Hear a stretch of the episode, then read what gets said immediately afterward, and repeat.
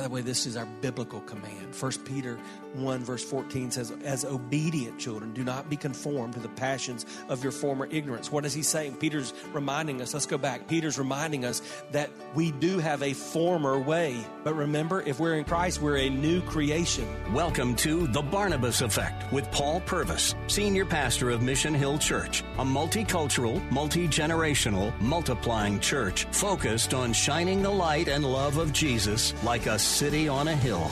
You're invited to visit any of the three locations in Temple Terrace and Tampa. For information and locations, visit missionhill.org. That's missionhill.org. Now, with today's message, here's Pastor Paul Purvis. Hey, let's get fit. Do me a favor. Take your copy of God's Word and turn with me in your Bibles to almost the very end, the third book by the Apostle John, Third John. We're going to spend the next four weeks diving in to this short book in the Bible, Third John. Hey, while you're turning there, let me just take a couple moments and, and tell you about three things that I would encourage you to prayerfully consider being a part of. The first is to be a part of a launch team for our newest campus. One month from today, we're launching our third campus. It'll be called Mission Hill Lake Carroll. We've been meeting there and I've been preaching there since the first Sunday of November. I'll go there right after this service for a 12 o'clock service, but we launch publicly the first Sunday of February and we're looking for some of you to go and be a part of that. Just give us a mission trip for a year, we'll call it, where you just commit a year to go and serve and to be part of that original launch group. And if you're interested in that, maybe you could just take one of these Sundays in January and go check it out. It's a 12 o'clock service. It's about 10, 15 minutes from here, depending on the traffic, straight down Fowler over to Rome Avenue, right there in the heart of Lake Carroll, Forest Hills. I'd love for you to be a part of that. Hey, I also want you to know that coming up this year in 2019, there are two trips I'm going on. I'd love for some of you to go on. One is a vision and a mission trip that's going to end up in Paris, where we'll be doing a Bible conference with teenagers in one of the most uh, unchurched and ungodly cities in all the world, but a beautiful city, the city of love, Paris, the city of lights. But it will begin in London, where we'll do some mission and vision uh, strategizing and prayer walking as we look about launching Mission Hill London sometime in 2020. And if you want to be a part of that, we're going to have a meeting Wednesday night at six o'clock that'll tell you some of that. We're going to do some neat things on that trip. We'll go through Normandy. We'll also see some of the great spiritual significant places like John Wesley's Chapel uh, and Charles Spurgeon's Church and some of the other great sites of London and Paris. Love for you to be a part of that. I'm going to close out 2019 by going back to the Holy Land, so stay tuned. We'd love for you to be a part of that in December of this year. You'll bring in 2020 in Jerusalem if you do that trip. Well, have you found Third John. If you, if you got it, say got it. Have you ever noticed how much in our English vernacular we use the phrase honest or honesty or honestly? And we say things like this Can I be honest? Let's be honest. I'll be honest. Well, honestly, or truthfully, or I want to be truthful. And someone told me that usually when you hear those words, you know what?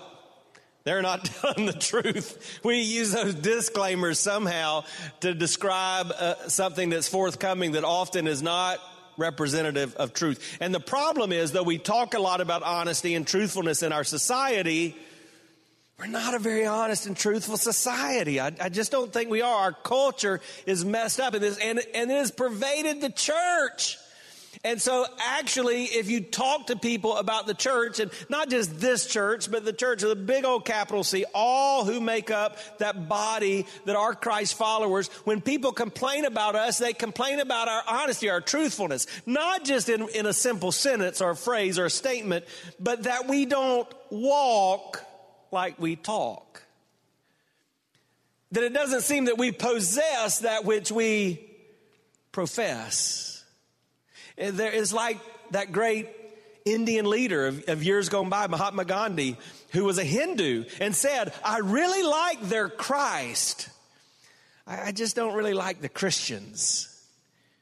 And, and so we've got to ask the question are we being honest about what the Christ life should look like?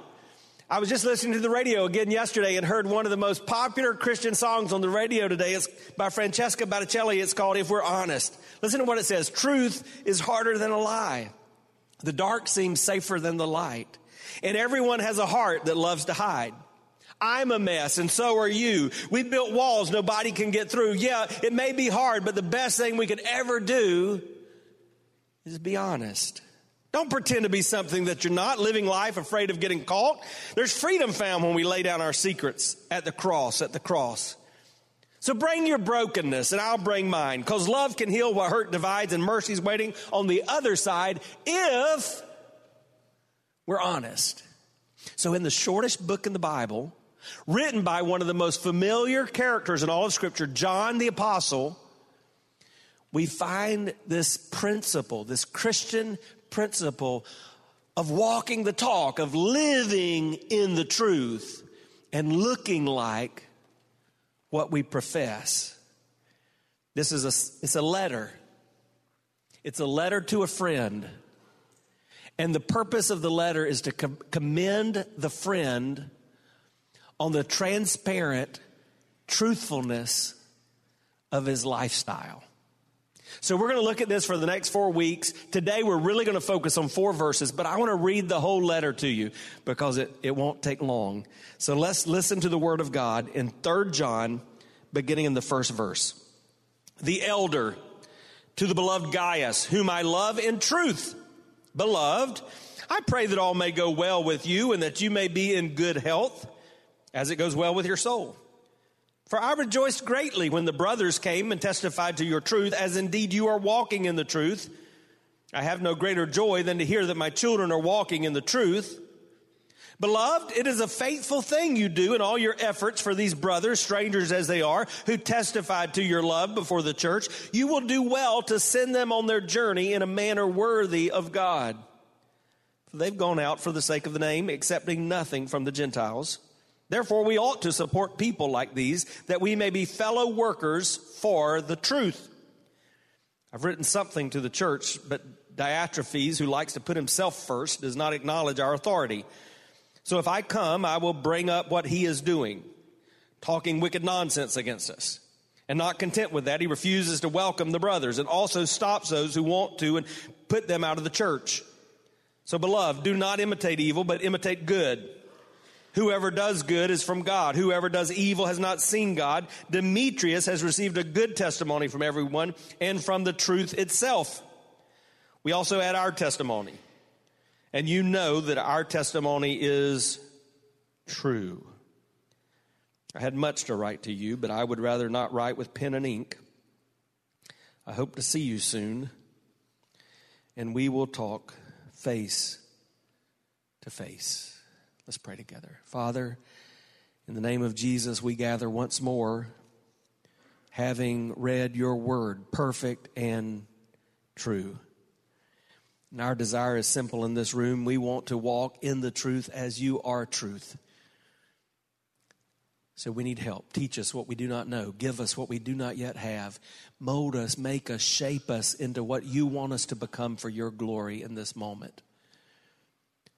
God, we've walked into this room with distractions in our life, things that are not fit relationally, financially, emotionally, and even spiritually. So remove the distractions that weigh us down in this moment so that we might tune in like a laser and hear from you. Give us eyes and ears to see and hear, and give us a heart and a mind receptive. And Lord, I pray that the words of my mouth and even the thoughts I think in these next few minutes would be pleasing to you. You, oh God, are my strength. You're my redeemer. You're my hope and my help. And for someone here today, God, I pray that you would be that ultimate help, the helper of salvation. Lord, I pray that in these minutes we spend together, your Holy Spirit would open the eyes of someone who is spiritually blind. And today would be the day that they are changed for eternity. And we thank you for all of this, having asked it in Jesus' name. And all of the people gathered said, Amen. Hi, I'm Paul Purvis, the lead pastor of Mission Hill Church, right here in Tampa Bay. Thanks for taking the time to listen to today's The Barnabas Effect. It's a ministry intended to encourage, equip, and empower you. You may not know this, but this ministry is made possible because of the generosity of listeners like you. We are able to be on the air because listeners like you are gracious and give to this ministry. Would you consider making a gift today? it would be our honor to send you a gift, a resource, as a result of your gift of any size. And you can make that gift by going to missionhill.org and clicking on the banner that says The Barnabas Effect. That will direct you to a simple way that you can give right there online. Thanks again for listening to The Barnabas Effect today. And now we continue with our message. I want to give you a little context for this little letter. It begins by saying, the elder.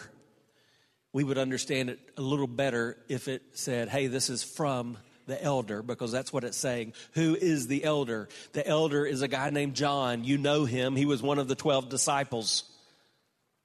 He's the pastor at the church at Ephesus. He wrote the book of the Revelation while he was exiled on Patmos. Jesus looked down at him from the cross and said, Hey, behold your mother. Take care of mama, John. He wrote 1st, 2nd, 3rd John and the gospel. It's a pretty big deal in scripture. And he gives us this little letter and he writes it to a guy named Gaius. Who is Gaius? Great question. We don't have a clue. And one of the reasons is is because Gaius was one of the most common names in culture at that time.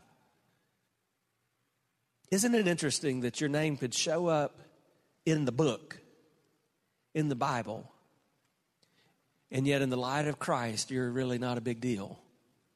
One of the things we want to do if we are going to get fit is understand our place in His story. So it's written to Gaius, and this is what we do know about Gaius. He is loved by John. John loved Gaius. And Gaius was doing well. He says his soul was well, which means he was spiritually well. But what we know about him is he's respected, he's responsible, he's friendly, he's faithful, he's generous, and he's godly. And we're going to cover a lot of those things as we walk through the next several weeks. This is a little letter. It's only 219 Greek words. You saw that it didn't take long to read it. You can feel good about yourself if you followed along when you go home today because you said, I read a whole book of the Bible in church today. It's short. It was written about 90 AD. Now think about the death of Christ, and that tells you that the church had flourished for several decades since the death of Christ. It also tells us that this could have been written after John's exile on Patmos, which is when he wrote the book of the Revelation, which means, listen, this could be the last words inspired by the Holy Spirit that we have in the Bible, what we call our canon. So we could have just read Though it was a letter from John to Gaius, it was inspired by the Holy Spirit of God. We could have just read God's last letter to us. And that's an important one. Here's why because it deals with something important. John is commending Gaius. Why is he commending him? He's commending him for walking in the truth. He ends in just a moment, you'll hear verse 4 by saying, Nothing gives me greater joy than to know that folks like you are walking in truth. And that word true or truth is used seven different times in these few short verses. We can learn the importance of walking in the truth and experiencing health. We've called this series Let's Get Fit because there's a lot of areas we need to get fit. And in this little study, I think you're going to see that it deals with being healthy spiritually, yes, but also being healthy physically and being healthy financially and, and being healthy relationally and, and being healthy emotionally. John deals with all of these as he writes these letters. So it, it helps us understand that as an individual, but also as a church. I want you to know something today. God's word speaks to us about our health in every area of our life. Now, how do I know that? Because every area of our life matters to God. Every area of your life is a part of your life that God wants to see work together for good for his glory. And we know that because it says in 1 Corinthians 10:31, so whether, look at this verse, whether you eat or drink or whatever you do, do all for the glory of God. God wants to work in our lives for our good and His glory in every aspect of our life. That means every choice we make matters. Just a moment, I want you to repeat this phrase with me because this is a take home. something you need to remember. Here's the phrase every choice I make matters. We're going to repeat that in just a minute. I'm going to say it again. Every choice I make matters. Now repeat it with me. Every choice I make matters. So that relates to your finances. It relates to your physical health. It, it relates to your emotional well-being and your relationships. And it certainly relates to your relationship with God. I love what Ronnie Floyd says about this. Each choice you make will lead you toward or away from a healthy you. Your choices today will determine your fitness tomorrow. Choose now for your future to be fit. So here's what I want you to do. This is participation time. I want you to take out a pen, pencil, lipstick, mascara, Crayola, or two thumbs, whatever you choose to write with. And then I want you to take out the back of that bulletin or a screen or something you want to write on. And here's your assignment in the now. Here's what I want you to think about. Do this in a code. The person beside you doesn't have to understand it, but I want you to think about your health. And what needs to be changed as we need to embark on a new year. What area needs some improvement? Where do you need to get fit? Maybe it's spiritually, maybe it's relationally, maybe it's physically, maybe it's emotionally, maybe it's financially. All of us have some areas we need to improve. Give yourself a little code there because if we don't know what needs working on, we're probably not going to work on it. So give a little attention to what needs to be dealt with today. Right now, we're going to begin to focus on spiritual health. And the reason is, as your spiritual life goes, so goes the rest of you. Now, that shouldn't surprise you. You're gathered at a church on a Sunday morning, but I want to state that again just for understanding. As your spiritual life goes, so goes the rest of you. If your spiritual life is not good, don't come to me pretending that everything else in your life is good. That's not going to be the case. How do I know that? Well, I know that because of one of the favorite principles I had a chance to teach you in 2018. So I'm going to just review that with you. And it all revolves around four words. The first word is identity. Our identity. Our identity is who we are. Now, if I am a Christian, if there's been a point in my life where I've recognized I'm a sinner, because of my sin, I need a Savior. I believe that Christ died on the cross for my sins. I've trusted Him for my salvation. If I am a Christian, then who I am is described in Scripture as being in Christ. Say, in Christ. My being, over and over again in the New Testament, is in Christ. Say, in Christ. And that is my identity. If my identity, if what is fueling me more than anything else in my life is my job or my relationships or my title or my income or what other people think of me, if any of that is forming my identity more than who I am in Christ, then I become spiritually unhealthy. If I'm healthy spiritually and understand that who I am in Christ is my identity, then I begin to see that my identity shapes my vision. My identity is who I am. My vision is what I see. If I'm in Christ, I see everything through the filter of who I am in Christ. If I'm off base spiritually, listen to this, I'm going to see things off base. I'm going to see things based on what others think about me. I'm going to see things based on my job title. I'm going to see things based on my bank account. I'm going to see things based on my physical health. I'm going to see things based on my impression of myself. And so if I'm off base spiritually, my sight, how I see the world, the filter I look through is going to be different. So the first word is identity. The second word is vision. The third word is emotions because my emotions are going to affect how I go forward and my emotions are fueled by what I see. Now, this is one of the things as pastors we see in people's lives all the time. They make decisions based on their emotions in the moment. And their emotions are not stable because their emotions are being fueled by a vision that is not to the filter of Christ because their identity is not in Jesus. And so if my identity is in Christ, my vision is seen through that filter and my feelings, what I feel is governed by the Holy Spirit of God, not just by the whims of, she doesn't love me anymore. He doesn't appreciate me. I don't think they care about me. I don't like the way it feels outside. My feelings begin to be governed by what I know to be scripturally true in Jesus.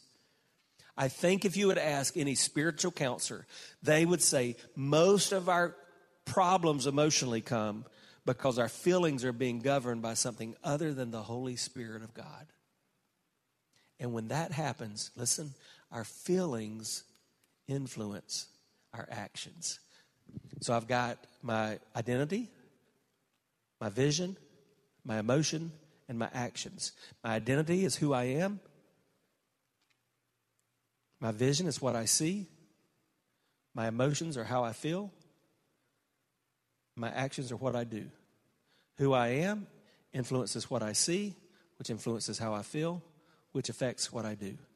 And so everything in my life is influenced by my spiritual health. If my identity, if my spiritual health is off base, I'm not going to be healthy. If I'm spiritually out of whack, every area of my life is going to be out of whack. We've got to get this right. And that's why I want to spend some time on this. In this passage, John, writing to his beloved friend Gaius, is commending him because he's spiritually right. He has a good, healthy testimony. Your testimony is, is what others are saying about you, it's your public witness, it's your reputation, it's what you're known for. I've got a friend, Mark McDonald. We were texting this week, and he's written a great book called Be Known for Something. And the reality is, we're all known for something, right? Some of you are known for being a real positive person. Some of you are known for being a poodoo pants. Some of you are known for being really smart.